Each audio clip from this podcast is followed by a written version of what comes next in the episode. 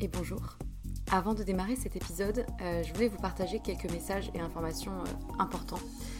Le premier, c'est merci. Merci, je le répète souvent, pour euh, l'oreille qui écoute. je ne sais pas si vous êtes dans le métro, dans votre lit ou en train de cuisiner, mais peu importe, merci. La seconde chose que je voulais dire, c'est que si vous me suivez sur Instagram ou que vous avez écouté certains épisodes précédents, vous savez que j'ai quitté mon emploi pour me lancer à mon compte. Euh, non pas par opposition au monde salarié, hein, mais euh, plutôt par besoin viscéral d'oser réaliser ce qui était devenu euh, une évidence, et plus précisément deux activités, avec pour fil rouge les mots. les mots qui racontent des histoires et qui sèment des idées et impacteront au moins une personne, j'espère. D'une part, en tant que consultante en communication et stratégie de contenu et rédactrice SEO, du coup, mention spéciale pour les sujets autour de la santé, de la psychologie, de la nutrition et de la sexualité. Euh, et ensuite les mots pour aider d'autres personnes à rayonner euh, par des suivis personnalisés réunissant mes connaissances en psychologie et en trauma, le tout infusé par une approche globale mêlant énergétique, tantra, polarité féminine et masculine, blocage émotionnel et outils somatiques sur lesquels je me forme depuis quelques temps.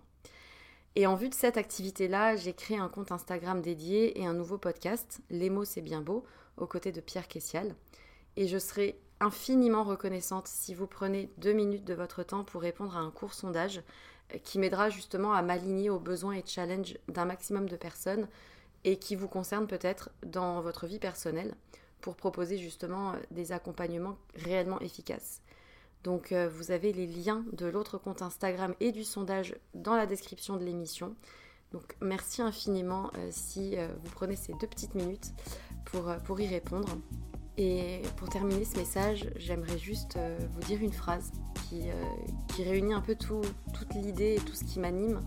Euh, raconter une histoire, c'est surtout raconter celle de quelqu'un qui a besoin de l'entendre et qui sera galvanisé par l'énergie perçue à travers ces mots-là. Voilà, je crois que c'est un, bon résumé du fil rouge de ce vers quoi je vais et ce qui m'anime. C'est tout pour moi et du coup, bonne écoute.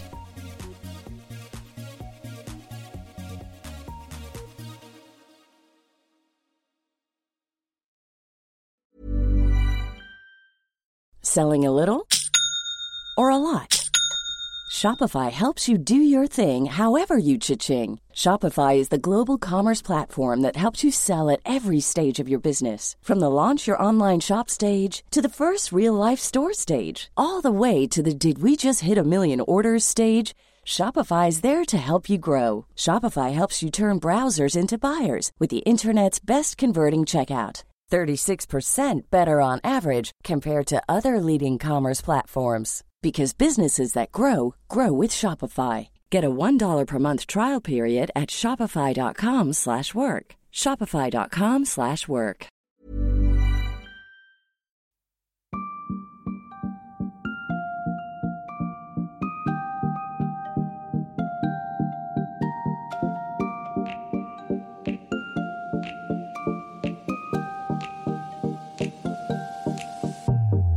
Bonjour et bienvenue dans Sois sage et parle fort, le podcast pour oser, se changer, ne plus se conformer, se cultiver, créer, rire, parfois pleurer, défendre nos opinions, débattre de sujets et anecdotes variés. Je suis Marie et comme vous le savez, j'ai décidé d'arrêter d'être trop sage et de parler fort de ce que j'ai envie, comme j'en ai envie. Je vous retrouve aujourd'hui pour un nouvel épisode en compagnie de Milena. C'est une rencontre euh, au hasard des chemins, c'est surtout une jeune femme en vie elle est la preuve que les difficultés de la vie sont là pour euh, nous faire grandir. Son parcours, il est assez fou. Elle a seulement 22 ans. Elle est bien la preuve que avoir peur est complètement inutile, que la vie, ça se prend à bras le corps. Et en fait, j'ai vu Milena pratiquer pendant des mois à Modo Yoga. Je la voyais si frêle et en même temps, je me demandais pourquoi comment on en était venu à pratiquer sur le tapis. Elle avait un regard qui avait du vécu, et c'est en creusant un peu que j'ai pu en savoir plus sur la vie qu'elle a eue, qui est assez euh, dingue. C'est une baroudeuse, une passionnée de la philosophie indienne, euh, elle est végane, elle est prof de yoga, elle est diplômée en mathématiques et physique quantique. Enfin bref, du coup cet épisode n'a pas de thème particulier si ce n'est que ben la vie, euh, elle se dévore. J'espère que son parcours et son courage euh, sauront vous émouvoir autant que moi. Donc voilà, c'est la magie des cours de yoga où tout arrive. Donc bienvenue Milena. Merci, merci pour cette belle présentation. On va tâcher d'être euh, claire et précise dans notre conversation parce que tu es à l'autre bout du monde en ce moment. Donc au niveau euh, décalage horaire, c'est pas trop ça. Au niveau qualité sonore, on fera comme on pourra. J'espère qu'on arrivera à faire quelque chose de correct. Je te laisse te présenter. Qui es-tu? D'où est-ce que tu viens? Alors, euh, je m'appelle Milena.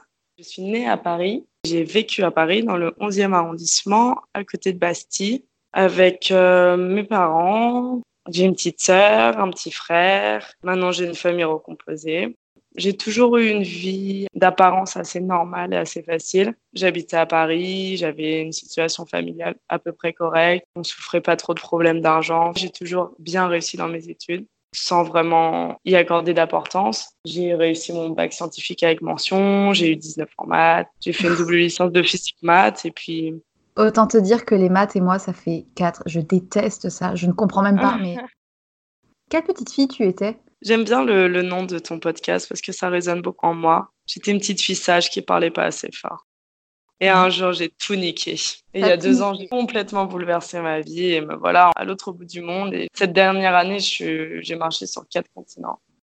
Qu'est-ce qui s'est passé pour qu'à un moment donné, tu décides de parler fort? Alors, moi, j'ai eu une enfance assez, j'ai pas envie de dire difficile parce que j'ai vécu beaucoup de choses et je pense que ce que j'ai vécu m'a emmené ici aujourd'hui. Ma mère est alcoolique depuis très longtemps maintenant. C'est à la fois la personne la plus incroyable de la Terre comme la personne la plus monstrueuse. C'est un peu comme quelqu'un qui se fait posséder par une force maléfique. On peut pas trop savoir, c'est juste pas le même regard, pas les mêmes yeux, pas la même voix. Il y a ma mère et il y a le monstre. Mon père travaillait beaucoup, donc je voyais pas vraiment. J'étais assez petite quand ça a commencé. Elle a commencé à me battre. Je crois que j'étais en CP. Et je sais pas, ça a commencé, puis ça a continué en CE1, CE2. Et j'étais trop jeune pour euh, vraiment me rendre compte. Je savais pas ce que c'était l'alcool, etc. Je subissais, mais c'est ma mère et celle qui m'a élevée. quand elle venait me chercher à l'école complètement bourrée, euh, je disais pas aux gens que ça allait pas. Personne n'a été alerté, personne n'a pu t'aider? Un petit peu, mais pas tout de suite. Les gens, ils osaient pas trop. Ça faisait déjà plusieurs années que ça durait. Il y a ma maîtresse qui m'a convoquée, qui m'a dit Mais qu'est-ce qui se passe chez toi? Je voulais pas lui dire, donc j'ai rien dit. Puis ensuite, j'ai des amis à moi qui me disaient Oui, ma maman m'a dit que ta mère buvait de l'alcool, que ta mère n'était pas une personne normale. Oui, gna gna gna gna. Et en fait, moi, à ce moment-là, j'avais cet instinct de protection. Ça doit être compliqué quand on est une enfant d'arriver à distancier le relationnel, les émotions qu'on peut avoir pour sa maman, et de pas pouvoir comprendre. Et ton père, du coup, dans tout ça, il n'était pas là du tout. Tu as dû te débrouiller un peu comme tu as pu, puis tu as été ado. Et... Mon père, euh, je pense qu'il n'était pas fait pour avoir des enfants. Maintenant, oui, mais à l'époque, peut-être qu'il n'était pas prêt. Il était presque toujours en déplacement. Je pense qu'il voulait pas vraiment être à la maison et subir ça non plus. Je me souviens qu'il y a des jours où je l'ai appelé et je lui disais maman est bizarre, mais il revenait pas quoi. Ça arrivait plusieurs fois où ça allait tellement loin qu'on a dû appeler les flics. Et mon père, il était là et, il partait. Il me regardait, il me disait désolé, je dois dormir autre part.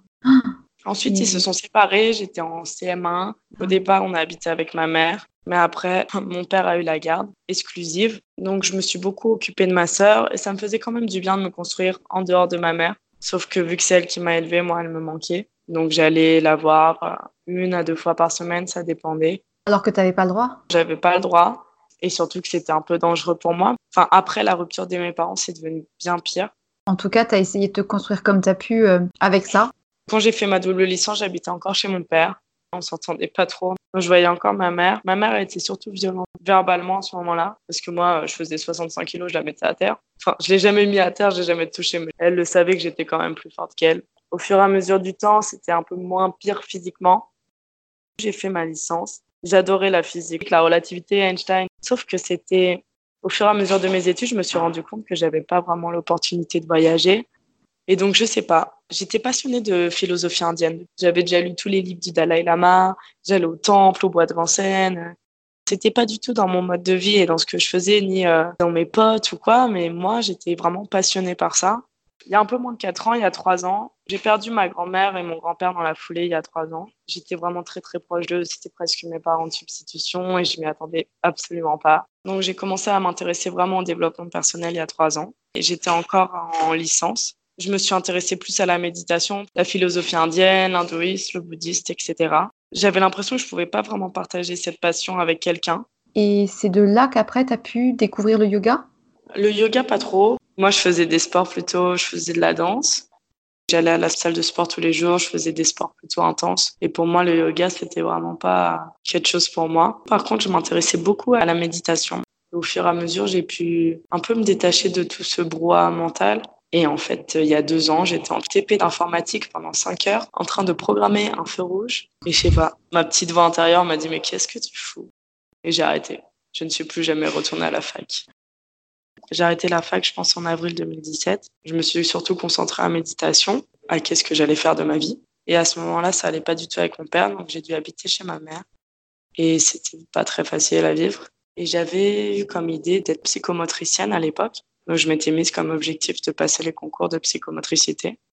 De yoga a ouvert en juin, deux mois après que j'ai arrêté la fac. Et j'habite littéralement à cinq minutes, même pas. Donc je marchais dans la rue, j'ai vu une pancarte 29 euros le premier mois illimité pour le premier mois. Je me suis dit, tiens, ça va me détendre.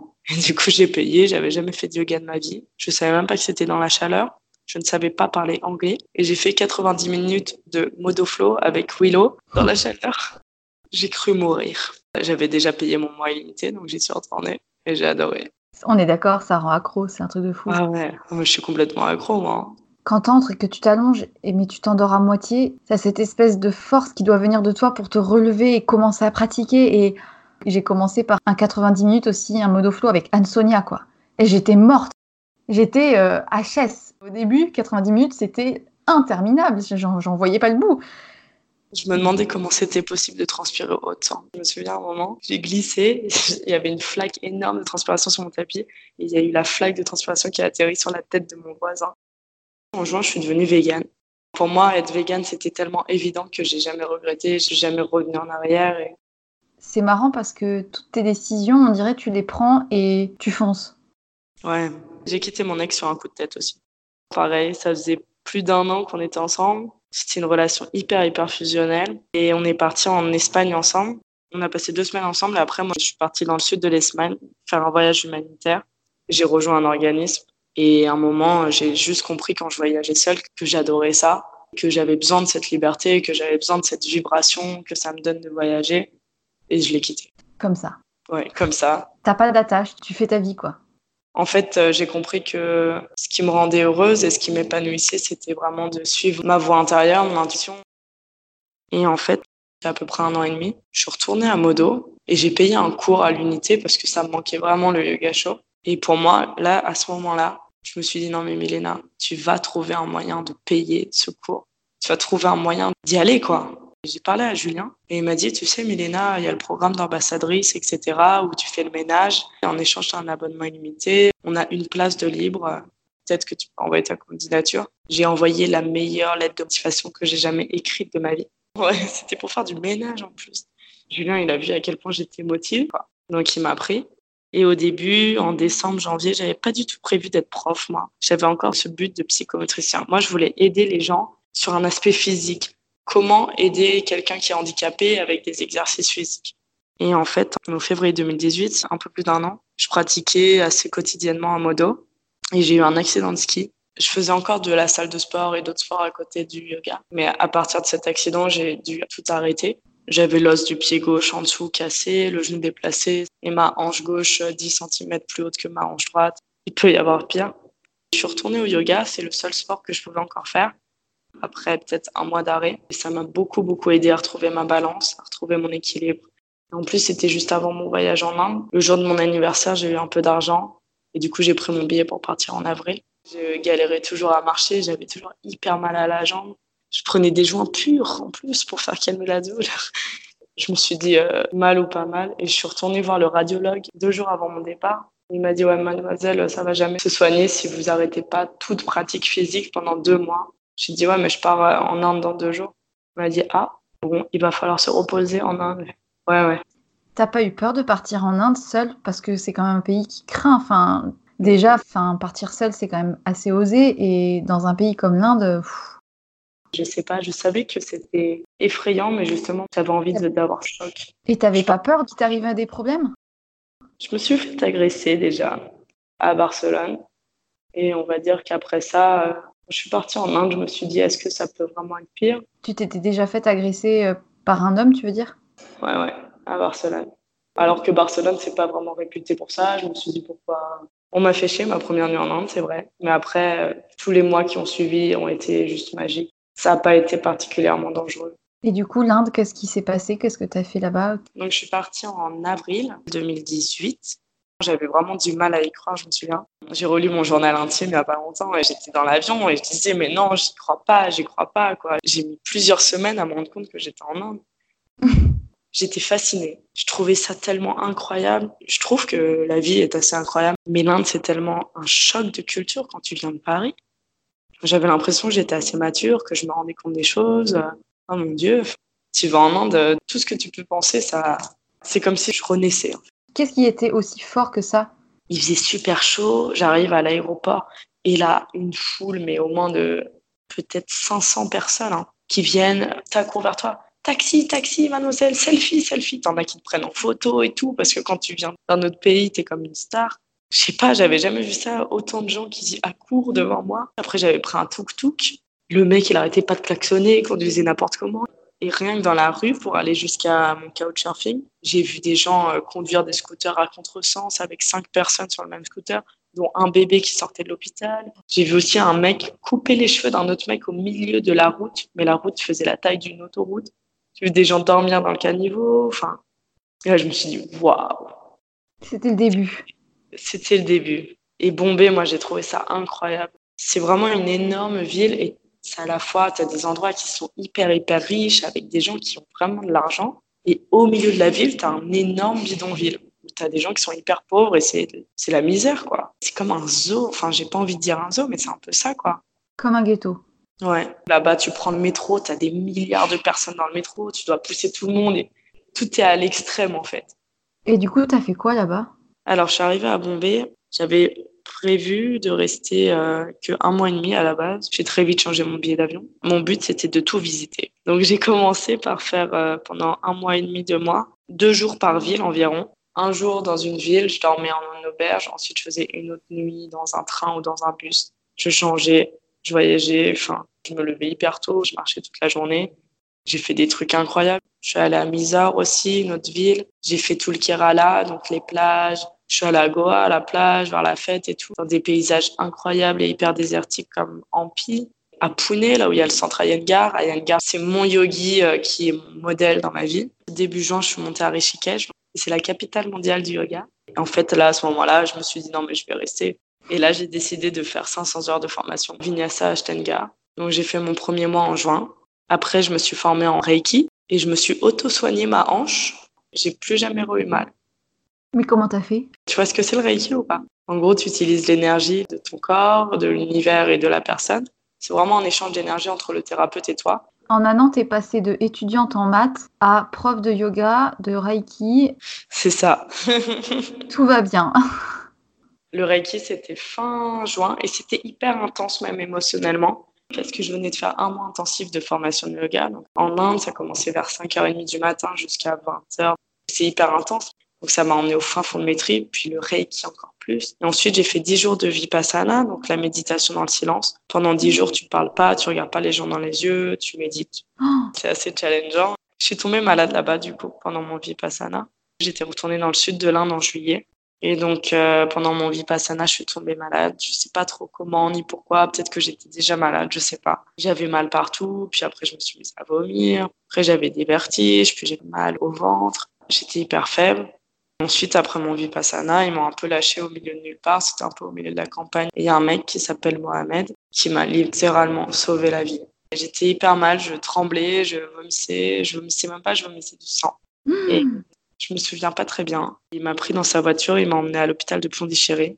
On a mis une nuit de transport et je suis arrivée à l'hôpital dans un état pitoyable. L'hôpital public en Inde, c'est la guerre. On était dans un hangar avec plein d'autres meufs. on avait des perfusions. il y avait des espèces de mille pattes qui étaient sur ma perfusion. Ils me faisaient des garrots avec des bouts de caoutchouc. Ils n'arrêtaient pas de me faire des piqûres pour descendre ma fièvre, mais ils nettoyaient pas les aiguilles. T'étais pas en panique totale? J'étais presque inconsciente en fait à ce moment-là. Qu'est-ce que tu as vu? C'était un virus? À ce moment-là, je savais pas trop et j'avais pas vraiment pris conscience que j'avais perdu du poids. J'étais vraiment dans un état second en fait. Donc il y a ce mec Mohamed, pour moi, il m'a vraiment sauvé la vie parce que il venait à l'hôpital, c'est lui qui venait m'apporter à manger. Donc même si je vomissais tout, au moins j'essayais de manger, alors que si j'étais restée à l'hôpital et que l'hôpital me nourrissait pas, quoi. Les assurances, normalement, elles te rapatrient pas en France dans ces cas-là? C'était trois mois et j'avais dépassé les trois mois. Et en fait, j'avais pas du tout envie de rentrer. J'avais vraiment envie de finir mes 500 heures de formation parce que mon plan, c'était de retourner en août à Rishikesh, faire mon dernier mois de formation. Donc ouais, je suis sortie de l'hôpital, euh, j'étais encore hyper, hyper faible. Mais j'ai dit à l'accueil de l'hôpital, je vais mieux, euh, s'il vous plaît, laissez-moi sortir. Genre, j'ai eu un élan pour me soulever de mon lit. J'étais à Pondichéry, donc j'ai eu de la chance parce que Pondichéry, c'est assez français. Donc là, j'ai rencontré des Français, je suis allée à Auroville, je me suis reposée quelques jours. Et ensuite, il fallait absolument que je quitte le pays parce que j'avais plus de visa. Donc, je suis allée au Sri Lanka et j'étais avec pas mal de Français au Sri Lanka pendant trois semaines. Donc, finalement, ça m'a fait du bien. Donc, j'étais encore malade, mais il y a ma force mentale qui me disait abandonne pas, quoi. C'est comme si mon mental cachait un peu ma douleur. J'arrivais presque plus à pratiquer. Début août, je suis retournée à Rishikesh. Et là, je me souviens, j'ai appelé ma meilleure amie le premier jour. Je lui ai dit, Marianne, c'est trop dur, c'est trop intense. Et elle m'a dit, ouais, mais je sais pourquoi tu es là. Tu vas regretter si tu maintenant. Mes profs ont accepté que je fasse pas toutes les pratiques, que j'en fasse qu'une par jour au lieu de trois. J'ai eu mon diplôme, j'ai changé mon billet, je suis rentrée le lendemain. Le truc de malade. Et t'es arrivée dans quel état en France? Des cernes jusqu'à la bouche. J'étais tellement contente. Il y a mes potes qui sont venus me chercher. Enfin, je devais repartir à Montréal le 20 septembre pour la formation mode yoga. Donc, euh, je suis rentrée, ça m'a fait beaucoup de bien. Paris, c'est quand même super calme par rapport à l'Inde. Déjà que je trouve que Paris est épuisant, j'ose même pas imaginer. Déjà, Bangkok, quand j'y étais, c'était. Ça m'a fait du bien quand même de retrouver mes proches. Je me souviens, mon père, la première réaction qu'il a dit, j'ai ouvert la porte et ce qu'il m'a dit, c'est Tu sais, les clavicules qui ressortent, c'est moche. Et en fait, tout le monde m'a fait des remarques comme ça. Enfin, limite, on me parlait que de mon poids plutôt que de me demander mon voyage ou si ça allait. Tu vois, au début, personne m'a dit bravo pour tes diplômes. Donc au début, euh, moi, je m'en foutais un peu. Et en fait, je me suis pesée à ce moment-là. Et là, je vois, j'étais à 46 kilos. Je me suis dit, waouh, comment c'est possible, quoi? J'avais perdu plutôt 15 parce qu'en devenant vegan en un an, j'avais perdu quelques kilos et je m'étais stabilisée vers 59, 60 kilos. En Inde, j'ai perdu 13 kilos, quoi. Un truc comme ça. J'avais une bactérie qui m'a fait des trous à l'estomac, aux intestins. C'est pour ça que je toussais du sang, que j'avais mal partout. J'ai aussi une infection qui a infecté mes trompes. En même temps, en septembre, tu es partie Je suis partie euh, le 20 septembre à Montréal. Au début, euh, je suis arrivée à Montréal. Franchement, j'étais pas bien et j'étais pas du tout prête à re-enchaîner un training. Donc, je suis arrivée au Modo Montréal. Et c'était euh, hyper intense. Ils ont un niveau de yoga hyper élevé. Du coup, les classes sont vraiment intenses. Au début, j'avais un peu peur. J'étais pas trop prête. Et finalement, la formation mode yoga, elle a été incroyable. On se soutenait tous mutuellement. C'était à la fois drôle, c'était épuisant. Hein. C'est épuisant une formation comme ça, intensive. Je suis venue à chaque seconde de chaque classe. J'ai fait exactement chaque posture deux fois, trois fois par jour. Et j'ai tenu, quoi. J'ai tenu jusqu'au bout. J'étais tellement contente de faire part de cette communauté. Et ensuite, tu es rentrée en France? Ouais, quand je suis arrivée à Montréal, je me suis dit que j'allais habiter là-bas tellement j'adorais. Sauf que j'ai eu trop froid. Le sous-poids, ça donne froid. C'est aussi ce qui m'a fait me rendre compte quand j'étais à Montréal que j'étais vraiment sous-poids, c'est parce que j'avais extrêmement froid. Alors que je suis d'origine tchèque et que je vais euh, en République tchèque euh, tous les ans à moins 30 degrés. Je suis rentrée mi-novembre en France. J'ai commencé à enseigner à Modo peut-être une semaine après être rentrée. Et j'ai rehabité chez ma mère.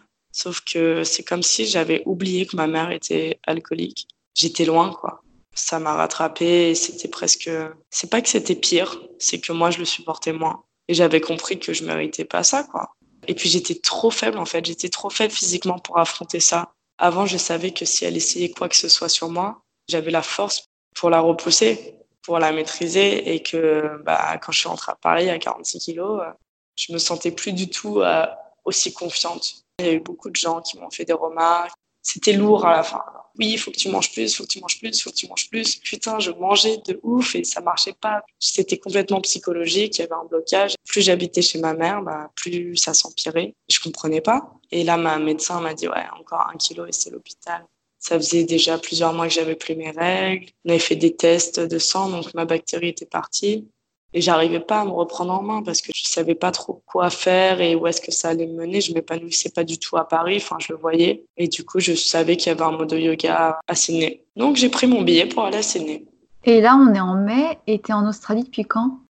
Je suis arrivée le 1er mars, 1er mars à Sydney. Cette vie de fou. Je suis partie de, de Paris, je me suis presque enfuie en fait. J'avais besoin de guérir, mais que j'arrivais pas à Paris. Je me suis un peu enfuie à la base à l'autre bout du monde pour me reconstruire, pour être loin de tout en fait. Et le modo yoga n'est pas du tout pareil que celui de Paris, ni que celui de Montréal, ni que celui de New York. Il est beaucoup plus petit, il n'est pas hyper chaleureux, il est excentré en plus. Donc ouais, j'ai enseigné un peu là-bas. Ça me plaisait pas en fait, c'était pas la ville qu'il me fallait. Donc je suis montée à Brisbane et du coup j'ai rencontré un mec qui s'appelle Max. Ça faisait hyper longtemps que j'avais rien fait avec un mec. Enfin depuis que j'ai perdu du poids en Inde, enfin j'étais plus du tout à l'aise avec mon corps quoi. En une seconde, on sait plus, on s'est embrassé et il m'a proposé d'aller à Bayern Bay le lendemain et je suis allée à Bayern Bay le lendemain avec lui. C'était vraiment cool et en fait ça m'a fait du bien dans le sens où je suis redevenue moi-même quoi. En fait, tu as repris confiance en toi, loin ouais, de Paris. Puis je suis arrivée en Australie, moi, avec la volonté de reprendre du poids. Je me suis renseignée. J'ai jamais souffert de troubles alimentaires. Je m'étais jamais vraiment intéressée à ce que c'était être anorexique ou quoi. À ce moment-là, quand je suis arrivée à Sydney, je savais pas quoi faire et j'ai regardé, euh, j'ai cherché sur Internet euh, comment reprendre du poids quand on est euh, trop maigre ou un truc comme ça? Et du coup, je suis tombée sur plusieurs pages de guérison après anorexie, etc. Et je suis tombée sur le programme Minimode. Je trouvais ça incroyable. Il te conseille de ne pas faire d'exercice physique du tout, de manger minimum 3000, 3500 calories par jour et d'augmenter jusqu'à 5000, voire 10 000 par jour. Et en fait, à un moment, bah, même si tu manges, tu manges, tu manges, ton corps il va te retrouver un poids, tu vois. Même si tu souffrais pas de troubles alimentaires, c'est facile pour personne. Tu l'as vécu comme une expérience, quoi. J'avais un peu peur de changer. Mais moi, ce que j'avais vraiment envie depuis que j'ai perdu du poids, mon souhait, c'était de me réveiller un matin et d'avoir retrouvé du poids. Et donc, je me suis dit avec Minimode, j'ai besoin de reprendre du poids pour ma santé. Là, j'ai des projets de vie et il y a plein de trucs que je peux pas parce que je suis trop en sous-poids et que je suis en mauvaise santé. Là, peut-être que ce programme Minimode, ça sera le moyen le plus rapide. Je me suis dit, tiens, c'est pas grave si je reprends 10 euh, kilos, mais que dans mon ventre. Au moins, j'aurais repris 10 kilos, tu vois. C'était vraiment l'aspect santé qui est passé en premier lieu.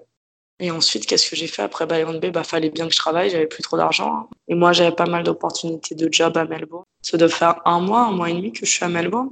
Et j'ai eu un job le jour où je suis arrivée. Au début, euh, il y avait un café qui voulait me prendre. Et à la base, je travaillais dans la vente de panneaux solaires. Je me suis fait pas mal d'argent. Et ensuite, j'ai changé. Maintenant, je travaille pour UNHCR. C'est en gros UNICEF. Et je travaille dans un restaurant et j'enseigne trois classes de yoga par semaine.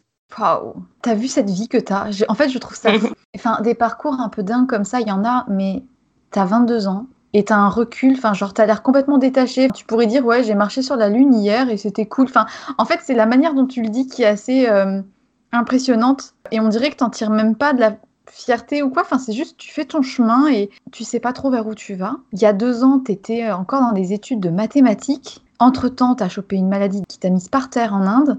T'as fait le tour du monde, t'es devenue enseignante de yoga, t'as des compétences en reiki. Moi, ça m'impressionne, cette espèce de, de façon que t'as de prendre la vie, de la dévorer, quoi. Ah, moi, j'adore la vie. Hein. Et c'est fou parce que tu te poses pas de questions, quoi. J'ai arrêté. J'ai trop vu mes parents bloquer leurs rêves s'ils avaient peur. Tu penses que c'est ton enfance un peu difficile qui fait que tu t'es jeté à corps perdu dans, dans la vie pour peut-être fuir au départ euh, ça? La vie m'a prouvé plusieurs fois malheureusement que ça pouvait s'arrêter en une seconde.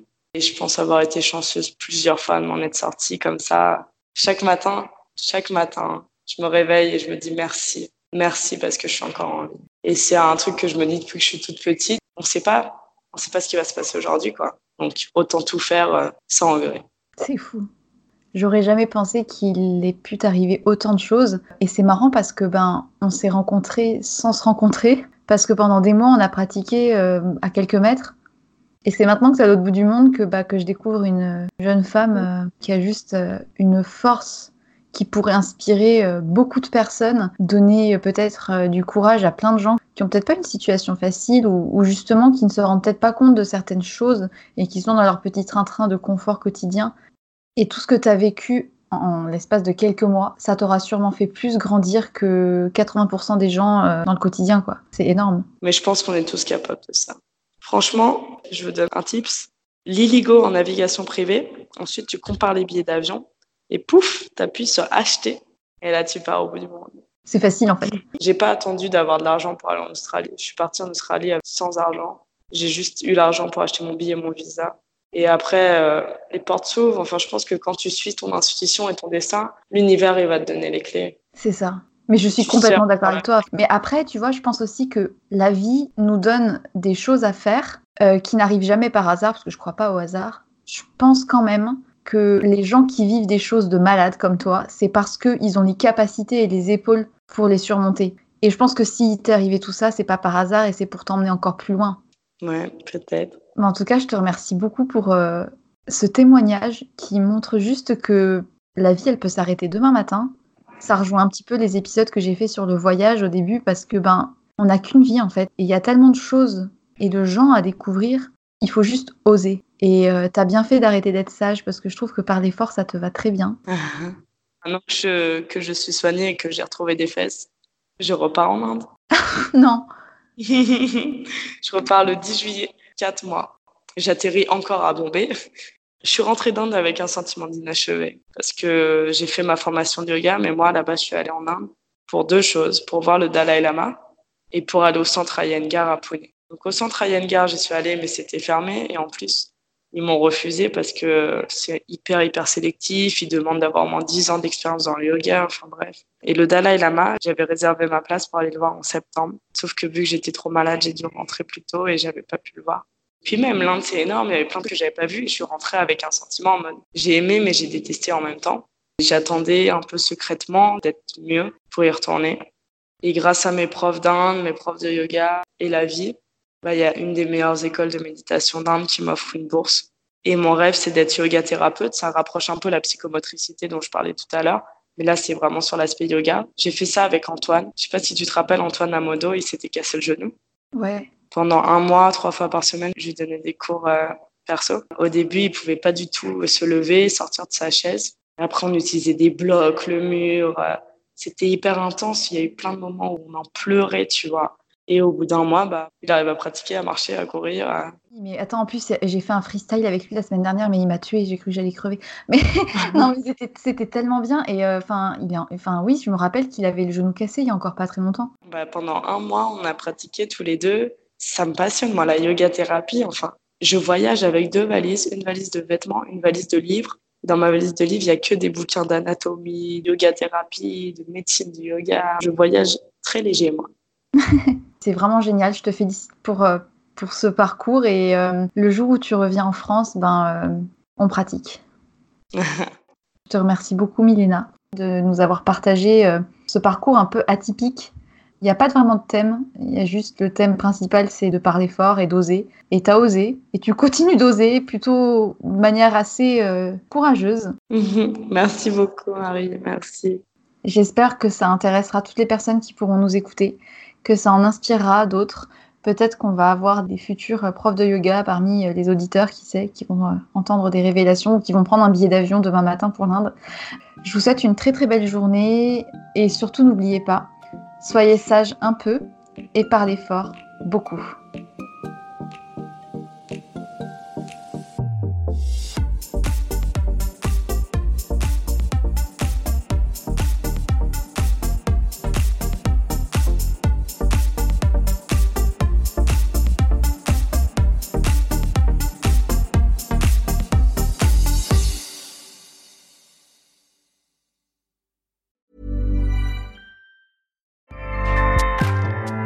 ACAST powers the world's best podcasts. Here's a show that we recommend. Hi, I'm Dory Shafrier, and along with Kate Spencer, I host Forever 35, a podcast about the things we do to take care of ourselves. Join us every Wednesday with guests like author Phoebe Robinson, chef Samin Nosrat, actress Busy Phillips, and even former Secretary of State Madeleine Albright. On Mondays and Fridays, we have mini episodes where we answer listeners' questions on everyday problems like how useful a butt mask really is, how to deal with a petty friend, or how to relax after a long day. So join us Monday, Wednesday, and Friday on Forever 35, where we're not experts, but we are two friends who like to talk a lot about serums. ACAST helps creators launch, grow, and monetize their podcasts everywhere. ACAST.com.